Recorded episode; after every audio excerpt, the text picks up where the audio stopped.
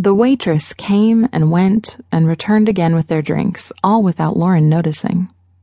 Marc licked his lips and blew her a kiss before taking a sip of his beer, and she squeezed her legs together.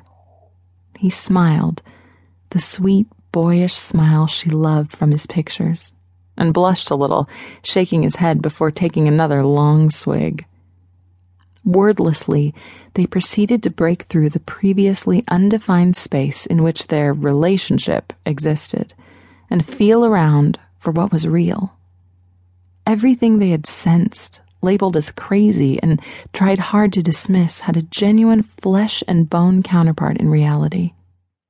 Once they had felt each other's humanity, would they like it as much as they did in the Twitterverse and through texting? She was drawn toward the heat rising in the space between them. He leaned over and captured her mouth in a kiss that caught fire. He pulled her closer, and they just couldn't stop. They didn't even grope each other. They were all warm lips and tongues, nibbling, sliding, stroking. By the time they settled back, breathing shallow, she had been lulled into a heavy lidded stupor. Lauren was sure the bartender, waitress, and definitely the man at the bar hated them by now. She reached two fingers up to touch his slackened lower lip, shiny and puffy from their kissing, and then touched them to her own. She noticed her fingers were shaking, and so did he. He wrapped his warm hand around hers and kissed the inside of her wrist, then tugged gently and cocked his head almost imperceptibly. Time to go. There was not much loss between them so far, no gesture of their bodies misunderstood. Boy toy? Well, maybe he didn't quite fit into that category after all. They got into the elevator, and for the first five seconds, did what people in elevators do. They looked up, watching the numbers.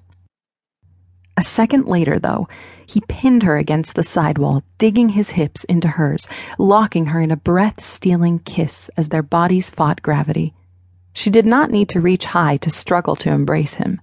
His mouth suctioned the side of her bare neck, dragging down to her clavicle without her having to adjust her position so he could reach. He was the perfect height for her, already exactly where he needed to be. Naked, they were going to be an ideal fit.